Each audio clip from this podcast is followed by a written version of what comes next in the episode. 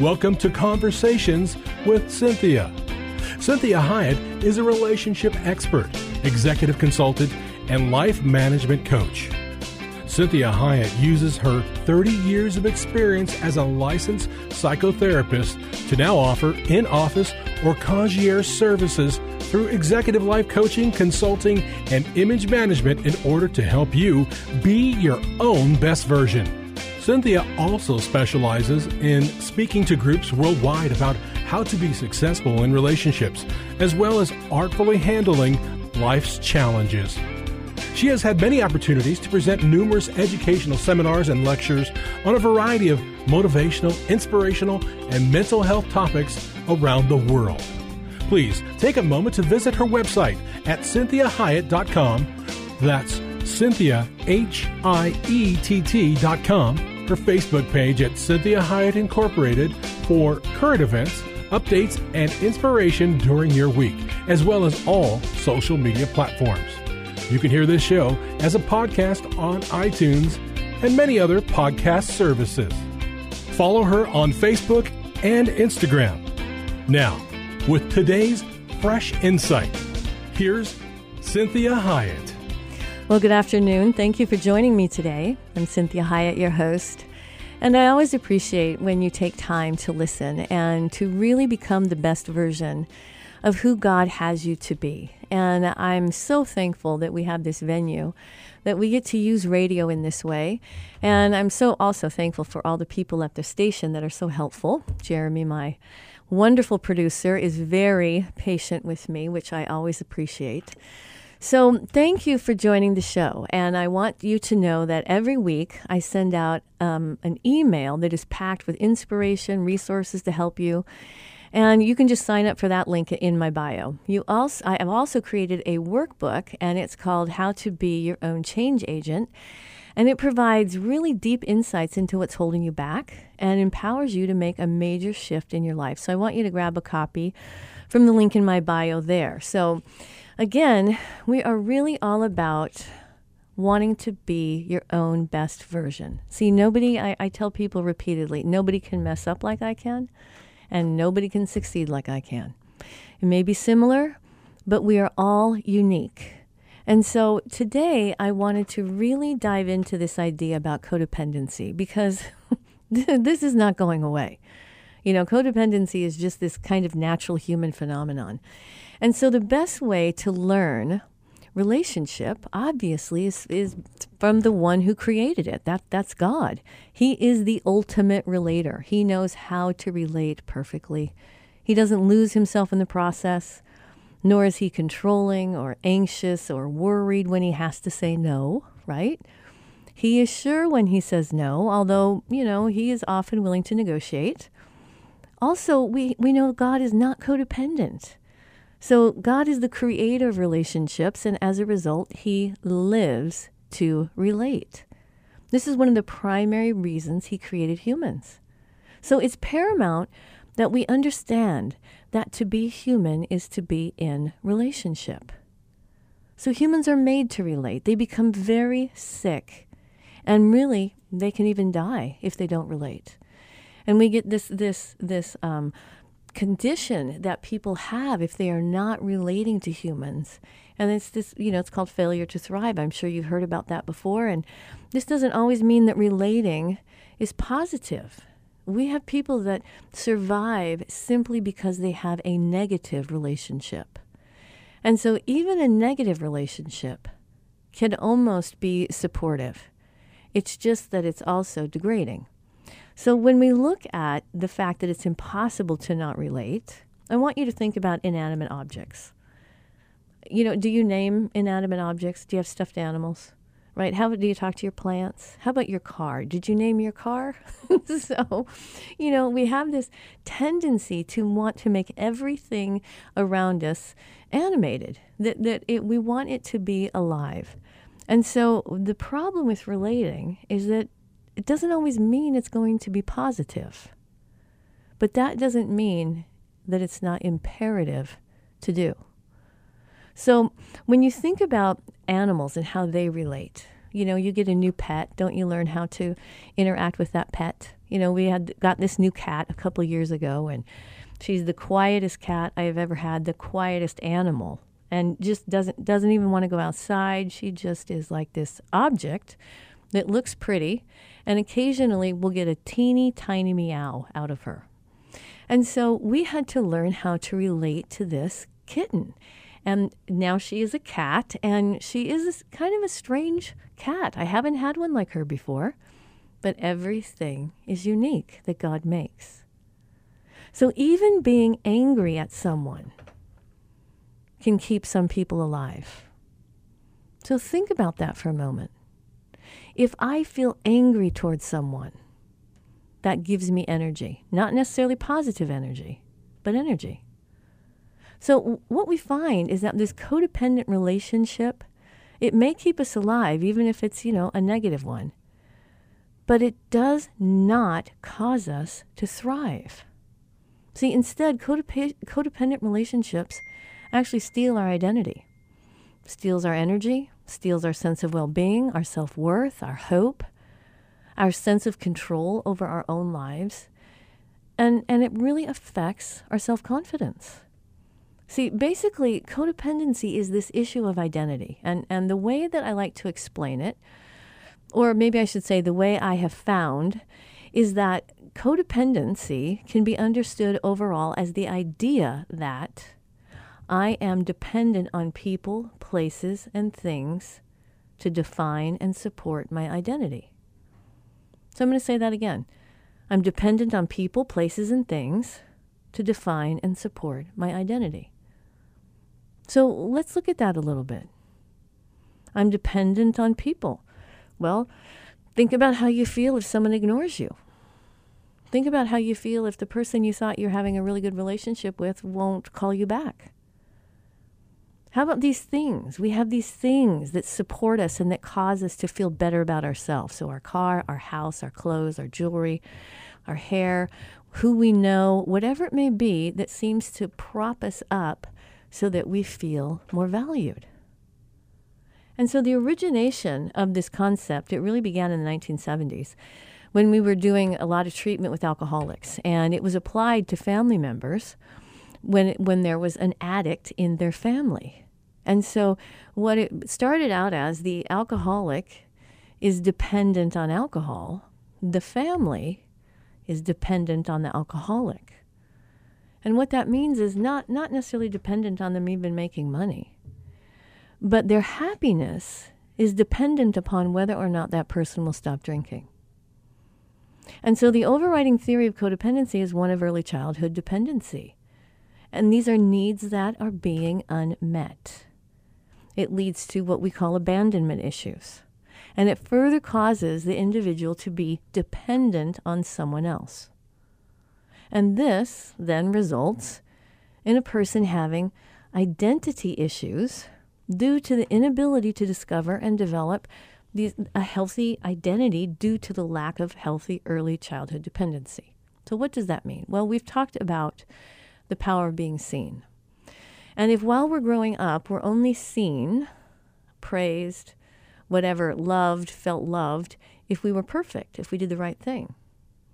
So, what would happen is that part of us that's insecure, that maybe wants to act out, that struggles with doing the right thing, we have to hide that part of ourselves and present this person we think will then garner love from others. And so, wh- where does this leave us? Well, you see, the bottom line is i I need to develop healthy identity in order to have healthy intimacy and to really be what God truly created me to be. Otherwise, I will be searching outside of myself for approval, validation, security, direction, right? All those things. And which which ends up happening that I give unhealthy and inordinate amount of power to other people. So they have more power over me even than God. And they determine whether or not I'm okay. So I depend on the interaction that I have with someone to make sure that when I leave, I feel okay. And so, how many of us, I'm, I'm included, walk away from conversation and we go, oh, why did I say that? I can't believe I acted that way. Oh my gosh, what are they going to think about me? I should have done this. I could have done this. If only I would have done that. And we go around and around and around in our mind, thinking of all the ways that we should have done something. And then worrying, right, for how long? About what is going on with that other person. So that when we meet that other person again, we see them, we're worried and think, okay, I hope I'm okay with them. So this may sound over exaggerated, but actually, if you really think about it, this is how we feel. This is what humans do. And so sometimes, if we get tired of feeling that, we go to the other extreme and we say, Yeah, I'm needless, wantless. I don't need anybody ever again. I don't care what anybody thinks about me. Um, I don't. I'm not going to interact. I don't even want to put myself out there. That never lasts very long, and if it does, it creates illness because this is not the way humans are made. So, what this really has to do with is when I give this unhealthy or inordinate amount of power, you know, and that they have power over me as to whether or not I'm okay, I then need to prove to people that I'm lovable. And so I might change myself in all kinds of ways just to be accepted. I do everything possible to avoid feeling the pain of feeling unlovable. Or really thinking that, man, there must be something dreadfully wrong with me.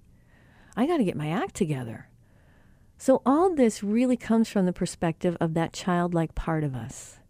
If I did not get these primary dependency needs met, and that's from the age of 0 to 12, then I struggle with actually being independent and then moving toward interdependent.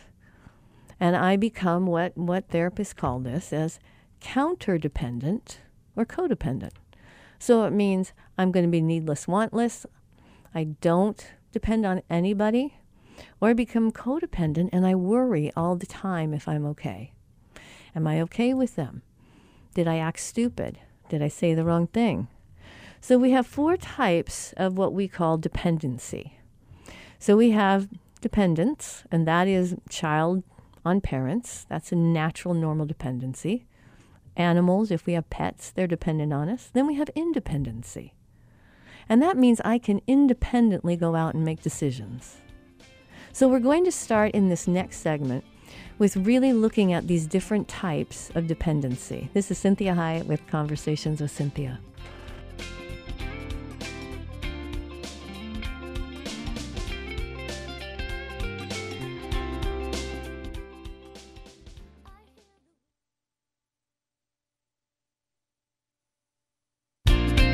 Well, welcome back. You're listening to Conversations with Cinthia. I'm Cinthia Hiett, your host. Thank you for joining me today. If you're just tuning in, make sure you go to whatever your favorite podcast server is and you can listen to this show in its entirety. So, we are talking about this idea of codependency. And what comes with codependency oftentimes is conflict and avoidance.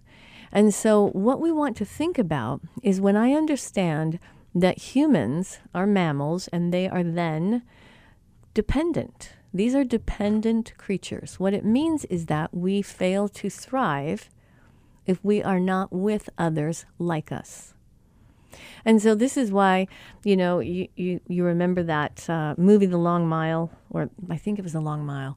And the, the guy that was in jail had a pet mouse and he loved his pet mouse and it gave him so much just good feelings.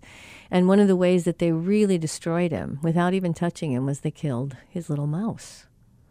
And so you understand that humans crave this connection with other red blooded mammals, which is why we love pets. So, we were talking in this last segment about dependency, and dependency we all have when we are ages from at least 0 to 12. Now, 12 is the age of accountability. This is why we let 12 uh, year olds babysit.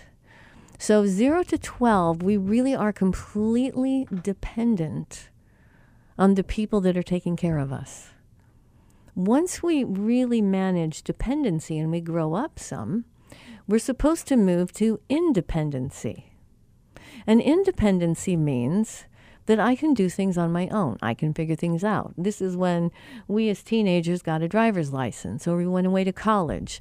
And then we maybe date and get married and have children. So we are being independent. We're not depending on caregivers to make sure that we're safe and okay. So, from independent, what I like to work with clients about is moving toward this different type of dependency that's called interdependency. And interdependency means, yeah, I can depend on myself completely. I don't need necessarily to have other people all the time. But being interdependent makes the load a lot lighter. So I have interdependency on my assistants. Now, the things that they do, I could probably figure out how to do and learn how to do it, but I don't really like it. They like doing it. So the interdependency says, wow, I have found assistants that like to do these necessary things that I don't like to do, and they do them very well. And it makes this whole thing work better. So interdependency says, I can lighten the load, but if you leave, I still can bear the load. So I'm going to say that one more time. Interdependency means that I I combine with another person and we lighten the load. If that person has to leave, I am still able to manage the load. That's interdependency. So, those three things are very healthy, very natural for us to do. The one we're going to talk more about today is what we call counterdependency or codependency. So, counterdependency looks like people when people have addictions uh, when people have different kinds of proclivities that they are participating in that aren't healthy for them. Counterdependency means I'm depending on something to make me feel good, but it also is unhealthy for me to do. So it's serving a great purpose, but it's actually creating a bigger dependence and it's actually cr- building and digging a deeper hole for me. So counterdependency can be a very serious situation. And then we have the famous codependency. So, what is really this codependency piece? Well, when I've been studying this over all the, the many years I've done this, I really realized that codependency is kind of part of the American culture. It's some of the way that America had started. And so, when we think about the primary characteristics of codependency, it's always going to be about pain management.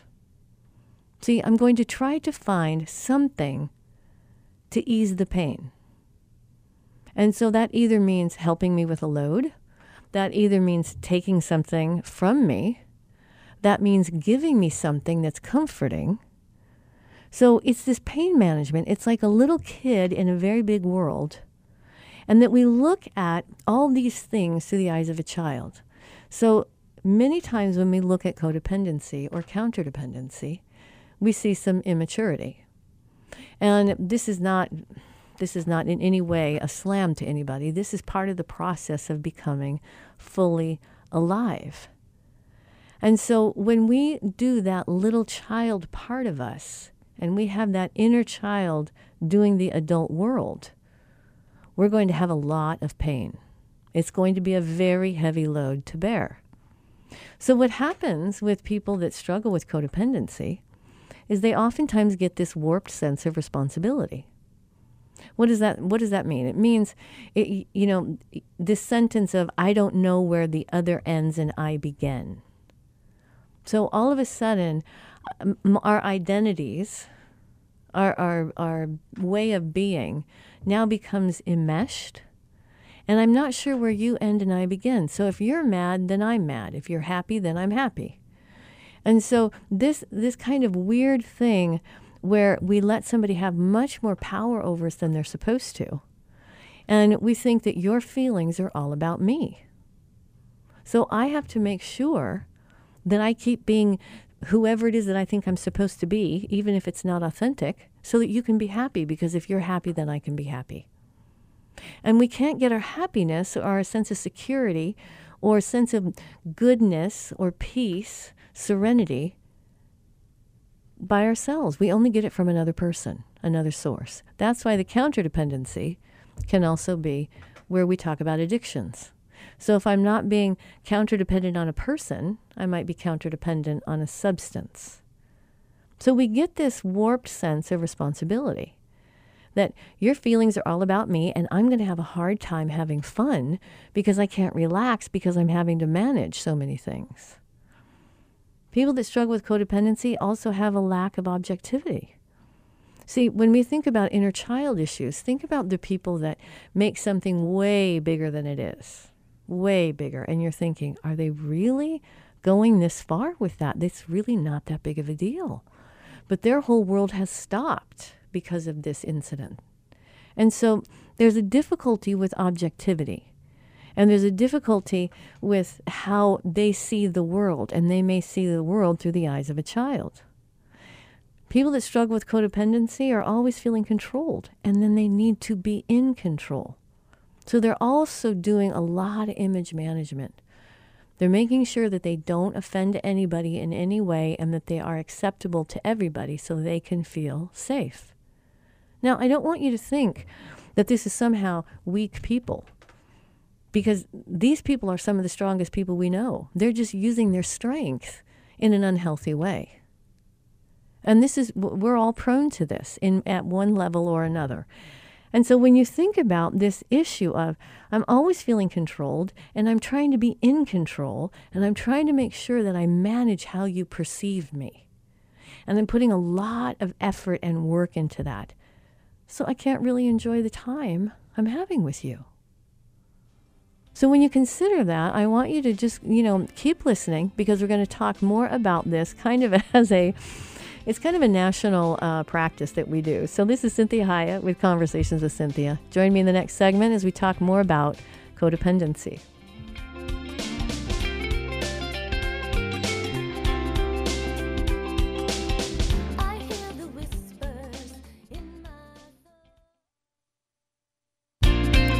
Welcome back. You're listening to Conversations with Cinthia. Thank you for joining me. And we are talking today about codependency and conflict avoidance. And so, if you're just tuning in, I want to make sure that you go to the website at cinthiahiett.com. We have lots of things there for you. We have some handouts. We also have a, a little mini workbook for free, and that's called How to Be Your Own Change Agent. And it provides some really deep insights into what may be holding you back and empowers you to make some major shift changes in your life. So that's kind of what we're doing in today's show when we talk about codependency. Now, this has been around for a long time. This came about in the 70s, maybe even as, as early as the 60s in some ways. But this has really taken off and is really apparent to many of us as the way that we live our lifestyle. And so we were talking about the primary characteristics of codependency. And what we found is that this is like a warped sense of responsibility. It's like I don't know where where I end and you begin. And so I think I have more power than I really do, or I think I have less power than I actually do. And your feelings, how you are feeling, always have a tendency to be about me. Now, I'm not saying that I say that out loud, but if you're sad, I think, what did I do? I did something wrong. If you're mad, I think, oh no, I messed up. And so this is where we want to recognize boundaries. And we've talked about boundaries on this show before. But I want you to think about some of these other issues that, that show us that we are struggling with some of this codependent behavior. And one of the biggest ones, hypersensitivity to criticism. Codependent people are working so hard to be so perfect so that they always get good feelings from other people that if we criticize anything or disapprove of something, it becomes like a death blow. And it becomes a very serious feeling. They have then a lack of self confidence. They have difficulty with decision making because they don't want to make anyone mad. They want to please you, but maybe if they please you, they're not pleasing themselves. So they have a difficult time with, with power in decision making. How do I really make the right decision? And so even very small decisions can feel very overwhelming. they also have a constant, you know, need for approval and affirmation. And so they end up compromising and maybe even betraying themselves. And as you're hearing this, I want you to know I absolutely struggled with this growing up. I had to learn about this and I had to really recover from it because I'm a very relational person. So I can easily fall into codependency. I pick up on people's feelings very quickly. I care deeply for them. So I had to really learn this whole concept of codependency and saying, I'm not helping anybody. Not, not only am I not helping myself, I'm not even helping them. So there's this tendency to have a lot of confusion and a sense of inadequacy. It's like, I'm trying so hard. Why do I feel so inadequate? And I, there's a tendency to look for others to fix or care for. Because maybe if I do that, it shows that I'm a good person. It's like a little kid trying to make my world safe and this may be what I learned as well as a way to secure my childhood. So there also is this tendency to believe that others are the cause or they're responsible for my feelings and choices. Now, see, the reason that would happen is if I think that I'm responsible for somebody else's feelings and choices, well, then I guess they must be responsible for mine as well. So we end up with some rigidity a lot of need for control. Safety, feeling secure is super important. And we can actually have physical illnesses, depression, high blood pressure, headaches, backaches. I mean, it really does a number on our entire body. It's a lot of stress, it's a lot of adrenaline that we have going through our body when we are thinking in these ways. So, what I want you to know more than anything if you're codependent, you're probably a really good person because people that struggle with codependency care a lot. And they really want the world to go well, and they really don't want harm. So there is a way to do this when we wor- really work on that adult part of ourself that says, this is where I end and you begin.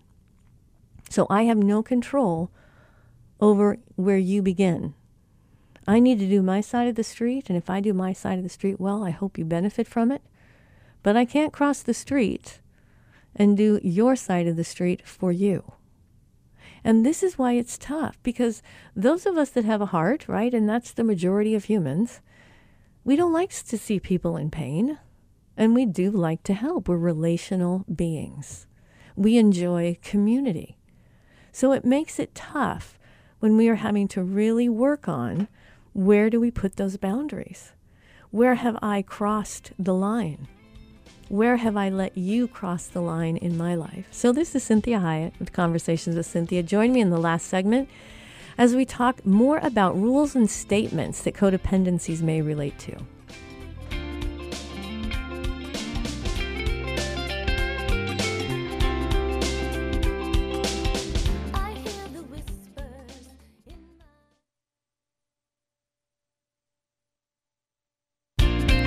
Well, welcome back. You're listening to Conversations with Cinthia. I'm Cinthia Hiett, your host. Make sure you check out the website at cinthiahiett.com. Lots of things there that are available for you as you work on being the best version of you. So, we're talking about this codependency um, issue that is probably going to be around forever. I mean, it's I can find you know codependent behaviors in the Bible, so we know that this is kind of this is very common to humans. And so when we hear things like others' needs are more important than my needs, okay, that's a red flag. How about this one? I believe it's selfish to take care of myself. Another huge red flag. How about this? I don't like to talk, I don't trust anybody, and I don't want to feel anything. Huge red flag here. So, how about this one? If I don't take care of someone else, bad things will happen to me right? Like I'm somehow this selfish person and I now people are going to start not caring about me. Or what about this? I feel like it's my job to fix other people's problems, like my mom, my friends, my coworkers, maybe my spouse, my partner. And a lot of that comes from this is a childlike way of viewing relationships. It's innocent, absolutely, but it's very taxing. It's very overwhelming. So I want you to ask yourself do you feel insecure or suspicious or guilty when someone actually gives to you or helps you? How about this? Do you feel compelled to help people solve their problems or take care of their own feelings? Do you feel responsible for other people? Do you feel responsible for their feelings, their thoughts, their actions, their choices, their wants? How about their well being or their destiny, right? Like we don't want them to be in, in any kind of pain of any kind. Or maybe do you find it easier to express or feel anger about injustices done to someone else, but not you? Maybe you'll hold the cause for somebody else, but you won't for yourself because maybe somehow that's selfish. So, do you feel empty or bored or worthless if you don't have someone else to take care of, or a problem or a crisis to deal with? And how often are you unable to stop talking, stop thinking, and stop worrying about other people and their problems? Is the focus always outside of you? So, do you lose interest in your own life when you're in love? So, does the object of your love become the object of everything? Maybe you stay in relationships that don't work and you tolerate abuse in order to keep people loving you. Maybe, I don't know, you're afraid of people's anger, their dislike, their disapproval, or their misperception of you. Do you leave bad relationships only to form new ones that don't work? So, do you keep recycling even though it's a different person? It's the same dance, different person. So, here's what I want you to think about this is a foundational truth that is very important to really take in, and that is that relationships are unavoidable. However, unhealthy relationships and unsuccessful relationships can oftentimes be avoided, but not without a lot of work. And see, when God said in Genesis chapter 2, verse 10, the Lord God said, It's not good for man to be alone. He knew what he was talking about. He knew that humans need humans. See, Adam was perfect when God stated this. And his relationship was perfect with God. And God still said it's not good for him to be alone. So it's easy to understand why it's so painful when our relationships are unsuccessful. We're created as relational beings, and it's instinctual and very natural and necessary for our emotional health. So when God introduced Adam to his first relationship, everything was perfect. So we can conclude that having a successful relationship with yourself and God is imperative for a healthy relationship outside of God and yourself. So let's look at this this issue here, which really can be confusing sometimes. What's the difference between relating and intimacy? So, I'm going to give you some examples. Relating is the understanding of knowledge resulting in a connection that's either positive or negative, with or without agreement. So I can relate to the person at the grocery store. So relating means to tell a story, to narrate, to connect, to have some connection or relation to. And when we talk about relational, we're saying, hey, this connection has thought and meaning. Or maybe the connection is by blood or marriage. Or maybe this is a connection that we've chosen. So the word relate or relating or relation it does not include the concept or the idea of intimacy. See, it consistently includes the words narrate or narrative, thought, a connection through blood, through person. So, relating to somebody can lead to intimacy, but relating with people, you know, in the grocery store while you're driving, at work, that, that may not include intimacy. See, intimacy is most private or personal. It's very close or familiar. It's deep. The intimacy is deep. Closeness, familiarity, confidence, right? I, I'm confident in this person. I can give them my confidences. It's confidential. It's a constant companion, a close friend. Maybe I feel about this person very, you know, I can be informal with them. I'm very familiar with them. I don't feel like I have to practice reserve with them. And so, what we want to ask ourselves is how do we relate to ourselves and to others? See, we all have to learn how to do this. And many times, what happens is if we don't relate well to ourselves, we're not going to relate well to others. So, as we grow, we learn from our parents and others how to relate. And we then develop what we call an emotional language. And think about, you know, the I Love Lucy show You know, Ricky Ricardo, when he got mad, he started speaking in his native tongue, which was Spanish. So if you've been in relationship with friends or loved one, you know, someone that is a love interest, and things get sort of tense, you might find yourself reverting back to the way your family relates. And you may have to say to yourself, wait, I don't want to relate the way that I was raised. So let me give you a definition, definition of intimacy. This is what it's this is what they define it as. The joyful union that comes when two people learn together how to give love and how to accept love. That's intimacy. It's joyful, it's a union, and it's two people learning together how to love and accept love.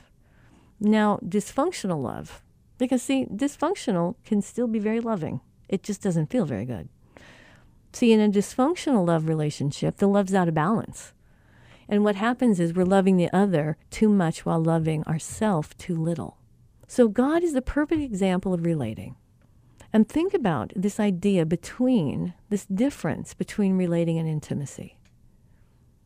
Because that has a lot to do with what gets in the way of our relationships. Are we just trying to be who we think they want us to be so that I maybe can have intimacy later on? The problem is if I do that, they're thinking they're re- relating and having intimacy with one person, and then they start to find out that, wow, there's a lot more to this person. Now, many times that's a that's a good wow. Sometimes it's not good. Sometimes we're like, I never signed up for this. I didn't know anything about this. That's not what they showed me when we were first dating or the first six months. So we have to recognize that the more we are relators and really don't know how to do intimacy well, we give the false sense of intimacy. People think they know us, but they're actually relating to us. So let's think about this last thing.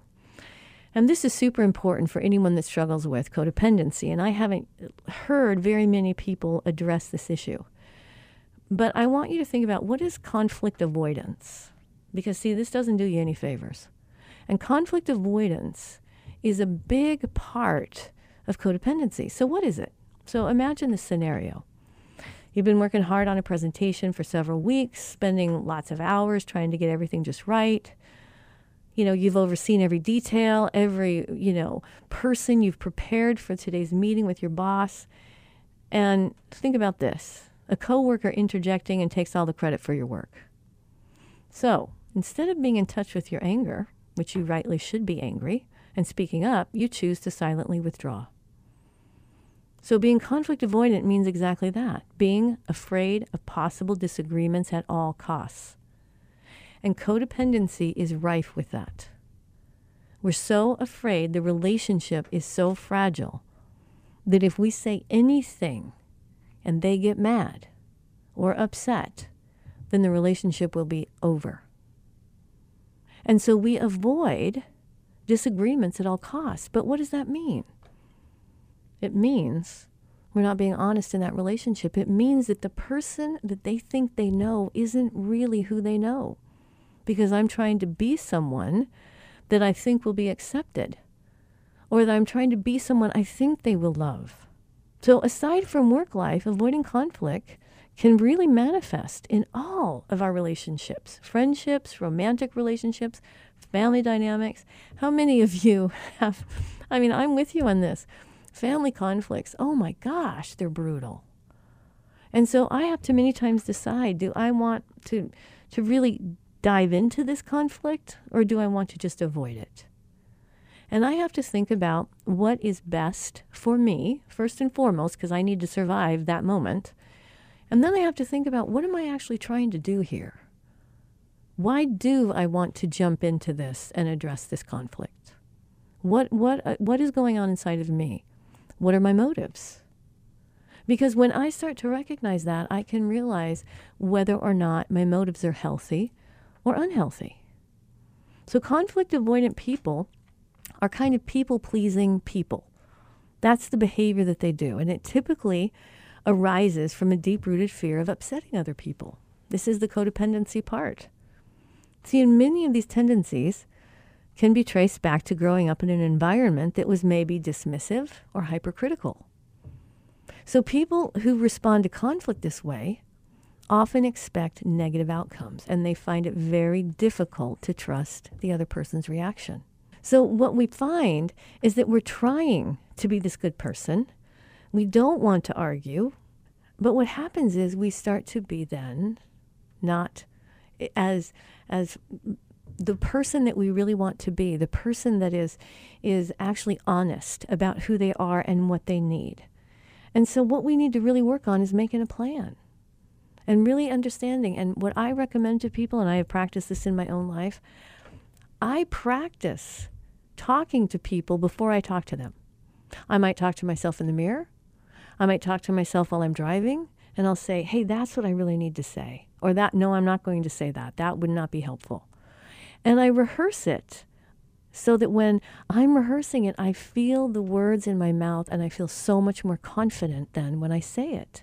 And I'm not trying to take it all back and, and say, oh, I didn't mean that. That's not what I meant. So I'm more prepared. So I want you to practice. I want you to show up as the best version of you. This is how you recognize and manage feelings. And I want you to really understand that you have something to say. You have something to give this world and all the relationships that you're in. And I want you to know where you end and other people begin. And I want you to recognize that when you know where you end and they begin, you are better able to know what you can change and what you need to accept. I've told you many times on this show acceptance is the key to all my problems. And just because I accept something doesn't mean I agree with it.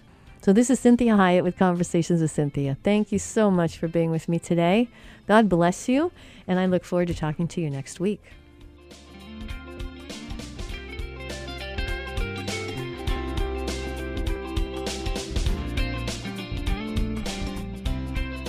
We hope this past hour has been encouraging, motivating, and inspiring to you.